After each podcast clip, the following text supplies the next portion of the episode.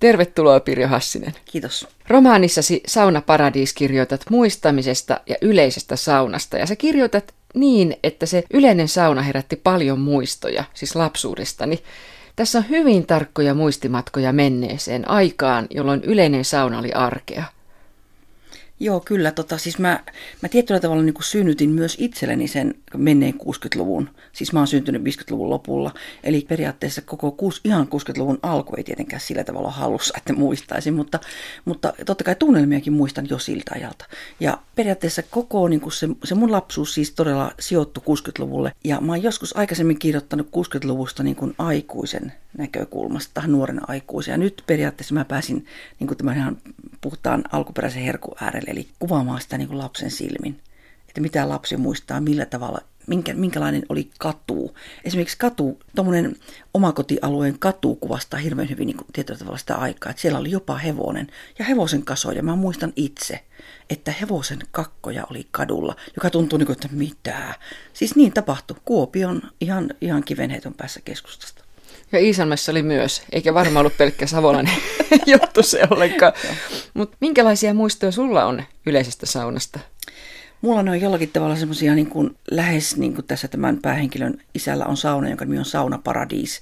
Niin se on jollakin tavalla, mulle se oli melkein Sauna Paradiis, vaikka se olikin joku, joku ihan tavallinen yleinen sauna, jossa ihmiset kävi pesulla. Siis mulle jollakin tavalla se, se oli sekä se matka sinne sinne saunaan. Ja silloin ei ollut ihan niin pimeätä tai ei ihan niin kirkkaasti tähdet hohtanut taivaalla, kun, kun sitten saunasta tultua. Mutta se sauna oli siis sellainen, niin kuin, siinä oli monta ikään kuin sellaista ihanaa herkkuhetkeä. Siis saunaan meneminen, se, se höyry, löyly, sieltä tuleminen, Just, jopa hiusta, no hiustenpesu oli ehkä sellainen, mistä mä en tykännyt, koska joka ikinen kerta se meni se sampo silmiin. Ja sitten niin kun totta kai sitten Limsa, Limsan sai. Se Limsa oli iso juttu. Se on jännä juttu, että mä oon jutellut monen kanssa yleisistä saunoista. Kaikki muistaa sen Limsan.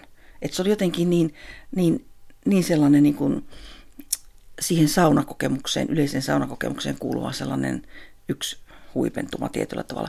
Ja sitten oli vielä se kotimatka, kun sai olla puhtaana ja raukeana – ja tiesi, että kohta ruvetaan nukkumaan ja tiesi, että minusta pidetään hyvää huolta ja mun ei tarvitse murehtia yhtään mistään. Siis se oli, se oli ihmeellinen semmoinen lapsen viaton raukeus, jota aikuisena ei kyllä, ei kyllä oikeastaan saavuta juuri koskaan. Mainitset tuossa kirjassa banaanilimonaadin, ja banaanilimsa oli kyllä semmoinen, mikä liittyy lapsuuteen. Joo, ja mä vieläkin muistan, miten se niin oikein purasi suussa, ja siinä oli niin voimakas banaanin maku.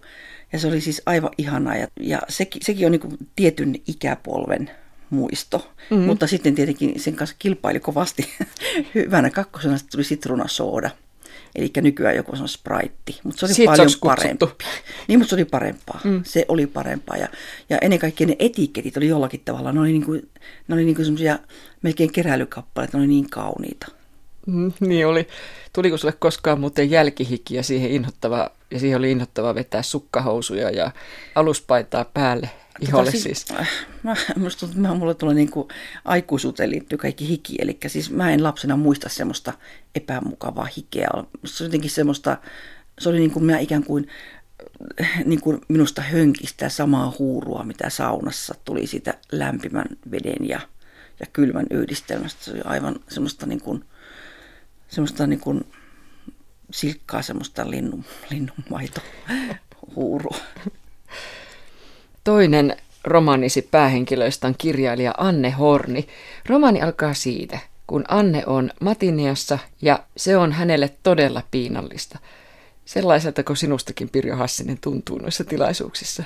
Tota, ei tunnu kyllä. Siis mä oon kyllä semmoinen, mä oon huono lähtiä. Mä oon just sellainen, että mä ikään kuin, niin kuin lähtiessä koko sen tulevan mahdollisuuksien niin kuin taakka jollakin tavalla, mitä voi tapahtua, mitä voi mennä pieleen. Se on ikään kuin mulla niin kuin lähtiessä raskauttaa mua niin kuin joku selkäreppu. Mutta sitten kun mä pääsen paikalle, niin sitten jotenkin kaikki avautuu ja, ja mä nautin sitä tilanteesta.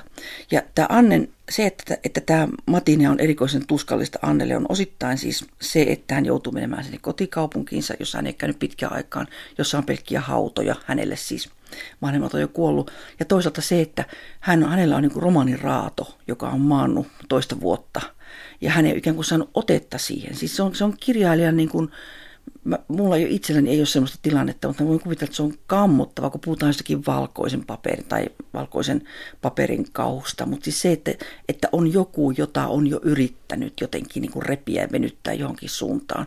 Ja siinä vaiheessa, kun joutuu ikään kuin tulemaan matineaan, jossa omat lukijat jollakin tavalla niin kuin kyselevät ja ottavat kontaktia, niin se on tuskallista kyllä hänelle. Sinulla on laaja tuotanto ja minun mielestäni Tämä on ehkä henkilökohtaisin kirjasi. Se on, se on henkilökohtainen, mutta ei omakohtainen. Henkilökohtaisen sitä tekee se, että, että mulle tämä yleinen sauna ja tietynlainen ihan tällainen katu, mitä mä oon kuvannut, niin se oli, se oli mun lapsuuden reviiriä ja lapsuuden maisemaa. Ja, ja totta kai ne, ne tunt, jotkut tunteet, aika, aika sellaiset pahatkin ehkä jotenkin niin kuin tulee suoraan mun lapsuudesta, mutta ei, ollut, ei ole kysymys mun perheestä eikä, eikä, eikä suinkaan tapahtumista. Että kyllä mä nämä tra- hyvin, hyvin dramaattiset tapahtumat olen tietysti keksinyt itse.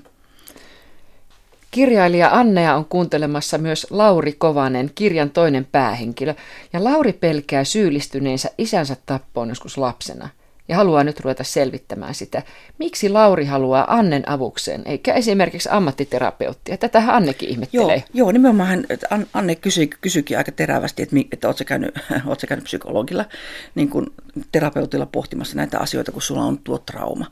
Kysymys on siitä, että Lauri itse ei ikään kuin pääsisi sen terapeutin kanssa puusta pitkään, koska tarvitaan ihminen, joka muistaa. Siis Siis ihminen, joka on ikään kuin, niin kuin joka osaa rakentaa sitä maailmaa, jonne Laurilla ei tämä muistamattomuuden takia ole pääsyä. Ja tämä on hurjan tärkeää, että mä voin kuvitella, miltä tuntuu miehestä, joka on siis virkamies ja, ja totta kaupungin virkamies ja ei, ei välttämättä mikään kirjallisuusihminen, että hän menee matineaan ja esittää sille julkisesti kysymyksen – niin kuin, että muistatko minut, ja ihmiset vähän hörähtää, että hö, hö. Ja sitten Matinian jälkeen kysyy, että voisitko auttaa mua, että mä en, että mulla on ihan, ihan hirveä tilanne, että mä tiedän, että mä olen jotenkin tappanut isäni, mutta en muista, en muista mitä on tapahtunut.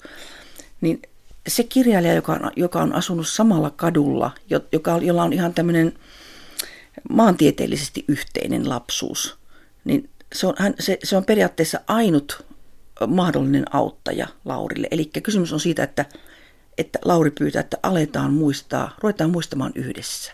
Jos mulle tulisi joku sanomaan noin, niin mä olisin varmaan ehkä yhtä töykeä kuin Anne, että en todellakaan. Että mä niin kuin antaa ymmärtää, että mulla on muutakin tekemistä, enkä mä tunne sinua.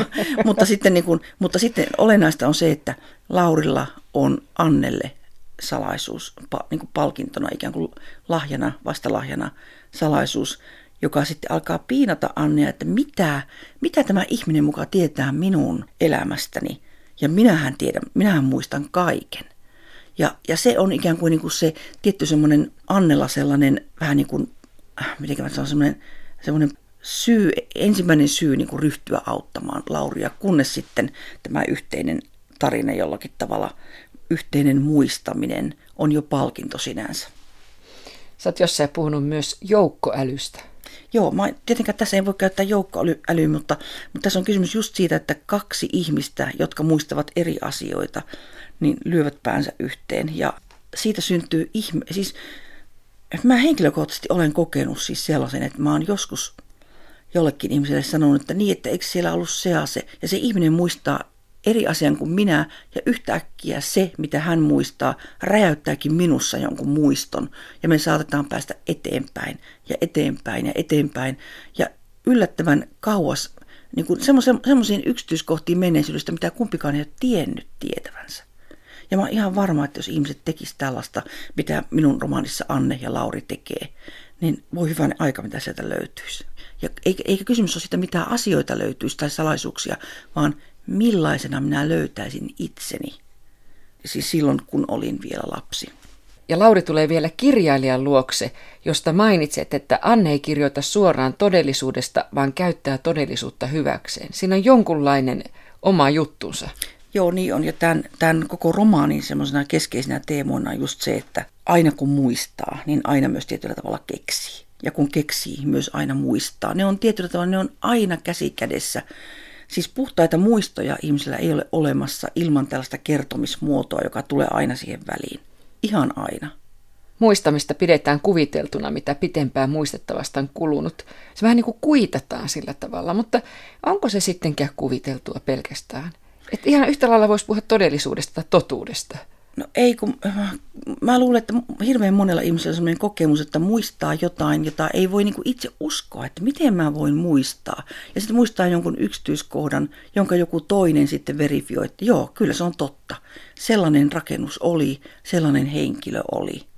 Ja se, se on jotenkin samalla aika pelottavaa jollakin tavalla, että, että miten paljon meillä on muistiarsenaalissa sellaista, mitä me ei koskaan käytetä ja mitä me ei ehkä uskalletakaan käyttää. Kirjasi lukiessani pohdin myös sitä, että miksei voi olla totta, vaikka muistaisi toisin kuin oli tapahtunut. Minun mielestä se, se, se voi olla periaatteessa ihan yhtä totta kuin se, mitä, mitä niin kuin valokuvan tarkasti tapahtui. Siis, totta kai siis ei voi puhdistaa kokemusta. Kokemusta ei voi niin kuin riipiä siitä, siitä tilanteesta, jota muistetaan. Siis jos olen kokenut jonkun jollakin tavalla, niin se on ihan yhtä validia kuin se, että mitä todella tapahtui. Annen mies Martti on sitä mieltä, ihan päinvastaista mieltä, että se mitä oli tapahtunut, oli tapahtunut ja tehty mikä tehty. Se on, se on aika yleinen semmoinen pragmaattinen lähtökohta elämässä, että mennyt on mennyt ja nokka kohti tulevaa.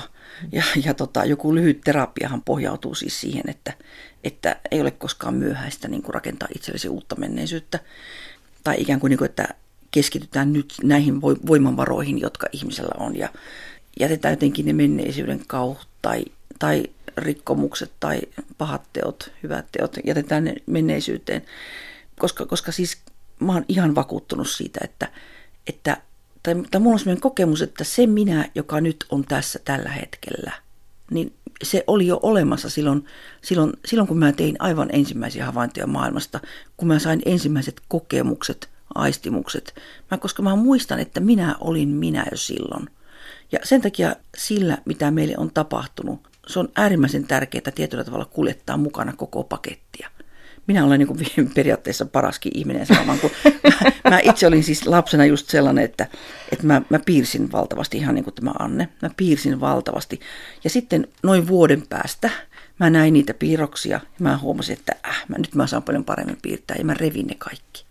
Siis mä tuhosin itse, typerä, typerää kyllä, mä tuhosin omaa tällaista menneisyyttä, joka nyt olisi hyvin arvokasta, että katsoa, että miten seitsemänvuotias Pirjo piirsi. Mulle ei mitään jäljellä, tiedätkö? Siis ihan typerä itsekritiikki, joka niin kuin pani mut hävittämään sitä, sitä pienemmän pirjon, esimerkiksi vaikka piirroksia. Niin kuin Lauri ja Anne muistelevat, he muistelevat nimenomaan sitä aikaa, jolloin olivat lapsia. Ja he muistelevat niin elävästi, niin tiedätkö, että se tuntuu kuin aikuinen ihminen olisi vain kuori. Ja oikeasti kirjoitat lapsuudesta. Että se aikuisen ihmisen kuori on lapsen päällä. Niin, se, se, ja se, että minkä takia muistellaan jotain tiettyä aikakautta, niin totta kai johtuu just siitä, että Laurin isä katosi silloin ja löytyi myöhemmin hukkuneena. Ja siinä ikään kuin zoomataan just niin vuosiin, joista, joista meille kaikilla on suhteellisen vähän selkeitä muistikuvia, mutta tunnelmia sitäkin enemmän. Kukaan meistä ei muista, miltä, miltä tuntui kävellä ekaluokkalaisena koulun pihalla. Miltä syksy tuoksu silloin. Siis siltä ajalta on ne kaikkein ikään kuin voimakkaimmat, voimakkaimmat muistot, siis sellaiset, sellaiset kun, on, kun on alettu ylipäänsä niin kuin käsittää, että minä olen tässä maailmassa ja muutakin, kuin, muutakin varten kuin se, että mun nenää pyyhitään. Siis, että, että minä olen jollakin tavalla toimiva ihminen. Puhut noista tunnelmista, Pirjo Hassinen. Sillä tavalla romaanisi nimenomaan toimi, että mä en muista, milloin mulla olisi ollut niin paljon tunnelmia ja muistoja noussut pintaan ja nimenomaan tunnelmina – et nyt kun tuossa mainitsit jotain koulumatkasta tai vastaavasta, niin mulle välähti mieleen kuva siitä, että millainen se oli se reilut 40 vuotta sitten tapahtunut kouluun meno, se ensimmäinen päivä. Nimenomaan, että mä muistan jopa sään ja kaikki. Ja se on merkillistä tässä, että, että se on aika usein sun romaneissa, mutta tämä on nyt niin kuin enemmän ehkä sellaista. Niin, totta kai tässä on, tässä on siis yhtenä teemana just tämä, tai siis tämä muistaminen onhan ihan pääteema tässä romaanissa Ja se oli minusta, minusta jotenkin merkillistä se, että, että mä käytin aika paljon myös omia kokemuksia jollakin tavalla lapsuudesta. Minä itse olen riekkunut sellaisissa autoissa, jotka hylättiin jonnekin nurmelle.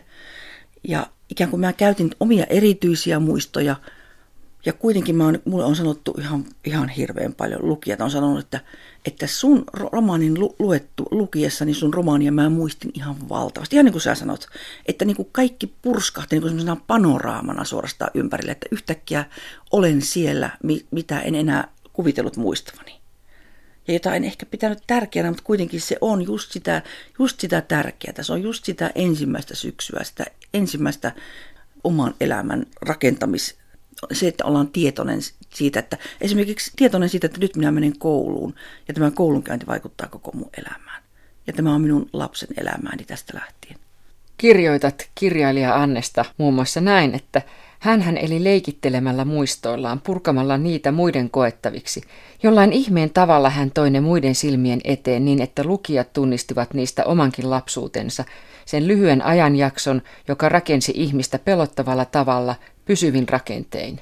Tämähän on niin kuin Novak lukemassa kirjailija Hassista. Näin minulle kävi romaaniasi lukiessa. Niin, niin, siis mä, mä oon varmaan joka, jokaisen kirjan kohdalla joutunut sanomaan aina sen, että en koskaan kirjoita itselleni, vaan muille.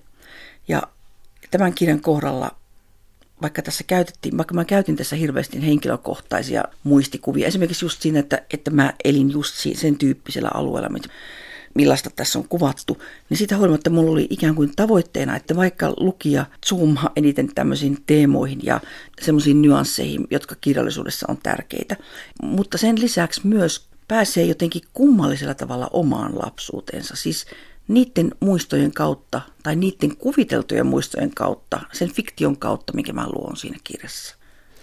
Paikat ovat tässä hyvin tärkeitä ja oot itsekin Pirjo Hassinen maininnut monen kertaan paikan. Liittyvätkö paikka ja minus toisiinsa? Siis joo, tuon ihan mä luulen, että mulla on hyvin prustilainen käsitys siitä, että kyllä tietyllä tavalla niin kuin se paikka, missä me elämme ja aloitamme elämämme, niin se jollakin tavalla muovaa kyllä niin kuin, niin kuin meitä. Se ei tarkoita sitä, että jollakin ankialla kerrostaloalueella – elänyt lapsi olisi erilainen kuin, kuin tämmöisellä omakotialueella elänyt. Mutta kyllä jotenkin paikat ja muistot, ne liittyy, ne liittyy kerta kaikkiaan yhteen melkein tiiviimmin kuin ihmiset ja muistot. Kotikadun, maininnut monen kertaa lapsuuden kotikadun, ja. niin Laurin ja Annen lapsuuden kotikatu oli mitään sanomaton ja sen latistavaan keskinkertaisuuteen he olivat joutuneet upottamaan ainutkertaisen lapsuutensa. Joo, se, se oli semmoinen, siis Anne, Anne ajatteli näin yhdessä Mutta hyvin.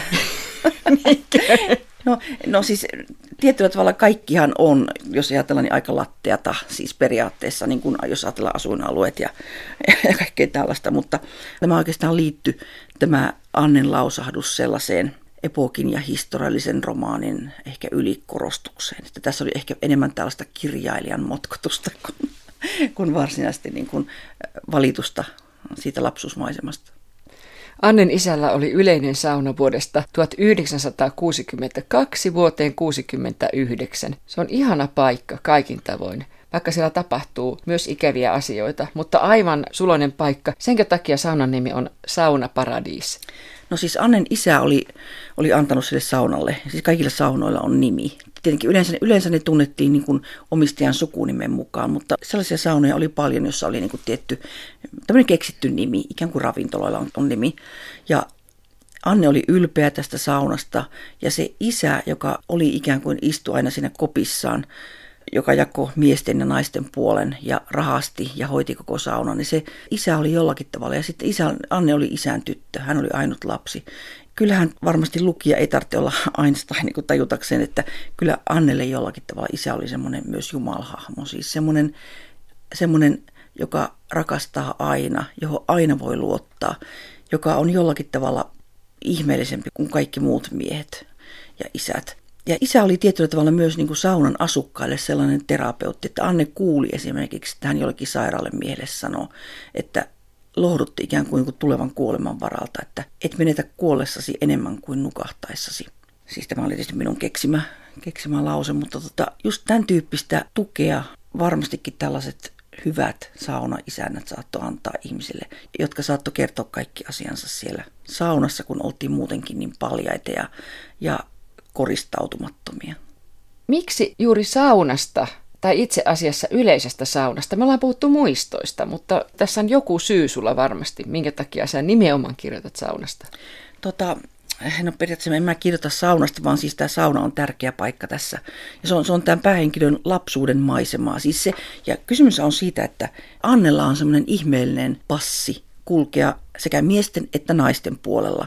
Hän periaatteessa niin kuin pääsee joka paikkaan siellä paratiisissa. Hän, hänessä ikään kuin hänen tietoisuudessaan yhdistyy sellainen niin kuin viattomuus, miesten, naisten alastomuus, lasten, sellainen elämän alue, jota hyvin harvat pääsee näkemään. Ja Lauri muistaa itse, että häntä ärsytti se kolme vuotta vanhempi tyttö, joka tuli valkoinen saunottajan takki. Hänelle mittojen mukaan tehty saunottajan takki päällään ja kulki siellä omistajan tyttärenä. Ja Anne tietenkin oli semmoinen isän apulainen, että hän, hän teki kaikkea pientä hommaa siellä. Ja, ja totta kai se oli myös valta-asema ja se oli ihmeellinen asema tulevalle kirjailijalle. Ja sitten se, mitä tässä kirjassa aika tärkeää on se, että Anne piirsi sitten niitä, niitä kuvia ikään kuin sieltä saunasta. Ja siinähän tapahtui koulussa aivan hirveä juttu, että hän piirsi kuvan löylyhuoneesta ja opettaja näki sen piirroksen ja opettaja repi sen. Että tällaista. Ja äitikin kutsuttiin puhutteluun sitten koululle, että lapsi piirtää alastomia ihmisiä. Tuohon tilanteeseen liittyy katse. Opettaja katsoi niin siinä tilanteessa, että se katse määräsi suunnan koko elämässä. Niin, siis opettaja, siis johtajaopettaja, joka ei sitten joka, joka oli sitä mieltä, että ei tapahtunut mitään hirveätä, vaikka Anne piirsi alastomia ihmisiä. Että piirusksen opettajahan oli vienyt rehtorille tämän asian tai johtajaopettajalle. Mutta se, että, että löytyi kuitenkin joku vieras aikuinen, joka ymmärsi sen, että saunottajan tytär, siis anteeksi, saunan omistajan tytär, on ihan luontevaa, että piirtää alastomia ihmisiä. Ja, no siinä oli tietenkin myös tällaista aika monimutkaisen kierron kautta niin kuin kommenttia minusta itsestäni. Eli että, että minun romaaneissa oleva ruumiillisuus, minä katson, että mulla on oikeus siihen. Niin tämähän on hyvin ruumiillinen tämä romaani. Joo, kyllä, ja, ja ihan aiheensakin puolesta. Edellinen romaanisi Popula oli aivan toisen tyyppinen kuin sinun tuotantosi yleensä. Se oli hyvin yhteiskunnallinen, mutta muuten sinä meet hyvinkin ihmisten sisälle ja nimenomaan ruumiillisuuden ja aistillisuuden kautta. Joo, siis, no siis Populan jälkeen multa kysyttiin, että aiotko sä niin kuin kirjoittaa Populaan kakkosen tai jotain tällaista, että mä, niin kuin, mä sanoin, että mä olin, ihan, mä olin vapaa kirjailija, että mä valitsen joka kerta, joka kerta sellaisen aiheen, joka tuntuu sillä hetkellä niin kuin kaikkein polttavimmalta. Ja se, minkä takia tämä muistamisen tematiikka on mulla nyt ihan, tuli ihan, ihan tämmöisenä niin kuin välttämättömänä, johtui siitä, että norjalainen kirjailija Knausgård kirjoitti tämän Taisteluni-sarjan. Ja hän, hän ikään kuin esitti sellaisen äh, väitteen, että kirjailija voi kirjoittaa ainoastaan omasta elämästään ja hän muistaa kaiken. Ja se tietyllä tavalla siis tämä mun kirja on ihan tietoisesti antiknauskoodilainen. Eli tässä luodaan myös muistoja. Ja niin kuin tässä lopussa sanotaan, tämä on lainattu niin monessa lehtitekstistä, mä voin sanoa, että menneisyys on pehmeää ainetta. Että sinne saa uppoamaan vaikka mitä. Niin mä oon sitä mieltä, että että ne Knauskoodin kirjat on kyllä hienoja, mutta hän on kyllä väärässä. Että hän on periaatteessa fiktion kautta ikään kuin sitonut ne varmasti muistamansa muistikuvat yhteen. Eli sellainen kerronta, siis muista, mä oon sitä mieltä, että muistamisen muoto on aina kerronnan muoto. Siis ei ole mitään sellaisia faktoja, jotka muistetaan, vaan on aina kertomus. Ja se kertomus on lähtöisin meistä itsestämme, vaikka me ehkä kuvitellaan, että ne, ne muistot sisältävät sen kertomuksen, mutta se ei pidä paikkaansa. Se muisto periaatteessa syntyy sen kertomisen kautta. Yksi syy, miksi mä kirjoitin muistamisesta, on se, että muistaminen ja kirjoittaminen on niin lähellä toisiaan. Ja luon, luonnollisesti silloin tässä on päähenkilö kirjailija. Kirjailija on, on muunkin kuin juonen takia tässä välttämätön. Niin me ollaan unohdettu nyt tämä, tai minä olen unohtanut tässä tämän sisäkertomuksen. Anne kirjoittaa Tuhla ja tyttönimistä romaania ja siinä kerrotaan Siljasta ja Sonjasta, siskoksista. Silja on koko ikänsä ollut kunnon tyttö, joka on jäänyt Sonjan jalkoihin ja yllättäen parinkymmenen vuoden jälkeen Sonja tulee Amerikasta takaisin ja kotiin ja Silja on saanut tietää, että tämä on ollut pornotähtenä. Tätä vanhemmat eivät taas tiedä, vaan palvovat tuhlaaja tyttöään. Silja kiristää ja kostaa Sonjan sijaissynnyttäjäksi. Minkä takia tämmöinen tarina? Ja tähän sisälle kirjoitettu. Tämä, tämä tarina on hyvin, hyvin niin kuin harkittu, siis kaikki ne käänteineen. Siinä, siinä tietyllä tavalla kuvataan tämä Annen ja Laurin suhde. Eli se, mikä syntyy Laurin aineksista, syntyy Annen sisällä. Tietyllä tavalla Anne auttaa Lauria muistamaan. Ja tällä sisätarinalla mä myös halusin näyttää hyvin niin kuin konkreettisesti lukijalle, että miten tarina muuttuu, miten tarinan painopisteet muuttuu kirjailijan elämän myötä. Eli siis alussa mustasukkaisuus ja viha on hirveän voimakkaita teemoja, koska Anne on katkera omalle miehelleen tietystä syystä. Ja sitten kun Lauri astuu kuvaan yhä enemmän, Annen ajan alkaa täyttää yhä enemmän tämä Laurin tarina, niin tämä tarina alkaa, tämä romaani, tekeillä oleva romaani, alkaakin muuttua vähän toisenlaiseksi, paljon armollisemmaksi. Ja niin tapahtuu mulle joka ikisen romaanin kohdalla. Eli että se alkusuunnitelmat, ne menee tietyllä tavalla uudeksi johtuen siitä, millä, mitä, mitä minä koen elämässäni sillä hetkellä. Eli sellaista mä en koskaan toteuta alkuperäistä suunnitelmaa yksi yhteen, vaan se muuttuu niin, että mä periaatteessa lopussa hämmästyn, että ai tämä ja tämä asiakin on tullut tähän mukaan. Ja oma elämä vaikuttaa aina kirjailijan tekeillä olevaan kirjaan. Sä mainitsit äsken tuon Knauskoodin. Mä en missään tapauksessa peittele sitä, että Knauskood oli mulle semmoinen niin kuin potku. Knauskood nimenomaan, joka mun mielestä niin kuin hän on niin semmoinen muistojen suhteen puristi, hyvin tämmöinen niin kuin puhdasoppisesti kirjoittaa omasta mielestään muistoista ja mun mielestä se on niin, niin höpö, höpö, siis hyvä kirjailija, ihan loistava, mutta hän on jotenkin käsittänyt mun mielestä tämä asia ihan väärin. Siis tietyllä tavalla niin kuin valehtelee sekä itselleen että lukijoille. Fiktiotahan ne on ne kirjat, Herra Jumala. Vaikka joku olisi joskus sanonut hänelle niin, niin kaikki se ympärillä oleva, koko se konteksti, koko se, siis sitä ei olisi olemassa ilman sitä fiktiivistä rakennelmaa, jonka jo hänen päänsä synnyttää, hän ei ehkä tiedä sitä itse. Mutta tämä kirja on nimenomaan antiknauskoodilainen ja totta kai siis se oli lähtökohta, se oli semmoinen niin kuin, niin kuin emotionaalinen potku, mulle älyllinen potku. Ja, mutta totta kai koko tämä tarina on sitten suurella vaivalla keksitty, koska se isän tragedia, niin siinä oli mulle oikeasti keksimistä. Hyvin monesti kirjailijalta kysytään, varmaan sultakin on jo aikaisemmin kysytty, että mitä kirjailija voi ottaa esimerkiksi lähipiiristä, niin mitä voi käyttää kaunokirjallisuudessaan. Ja me, me ollaan jotenkin, no niin, mä laskin vielä kanssa puhumaan, mutta me ollaan jollain tavalla Pirjo Hassinen sivuttu tätä asiaa monta kertaa tässä. Joo, siis mä oon sitä mieltä, että se on, se on puhtaasti ainoastaan vain ja ainoastaan kirjailija oman ratkaisun varassa ja oman, äh, oman niin kuin häveliäisyyden tai rohkeuden tai mikä tahansa varassa. Ja täytyy sanoa, että minä olen valitettavasti hirveän häveliäs. Eli mä, tai ei häveliäs, vaan semmoinen kiltti, että mulla olisi kyllä todella paljon niin kuin aineksia, mitä mä voisin käyttää, mutta mä en vaan pysty. En, en siis en pysty. Tarkoitan semmoisia niin kuin aihelmia, teeman poikasia kaikkia, mutta mä, mä en pysty jotenkin, mä oon semmoinen, että mä en, ole niin kuin, en sillä tavalla kykene syömään läheisiäni kyllä. Niin mennään vielä sinne saunaparadiis, sinne yleiseen saunaan, Annen isän saunaan. Annen lisäksi miesten ja naisten puolella voi liikkua saunottaja ja siellä voi liikkua myös lämmittäjä. Ainakin saunottajalla ja Annella on päällä valkoinen takki. Annen mielestä on vaikea kätkeytyä valkoisine takkeineen paikassa, jossa muut olivat ihot paljaina. Joo, se on totta, että Anne totta kai tajuaa olevansa tämmöinen liikkuva huutomerkki, mutta siis se etuoikeus olla puettuna alastomien keskuudessa, niin se on jotenkin, se antaa Annelle myös sellaisen, niin kuin la, tietenkin totta kai lapsen mittakaavassa, mutta semmoinen vallan tunteen.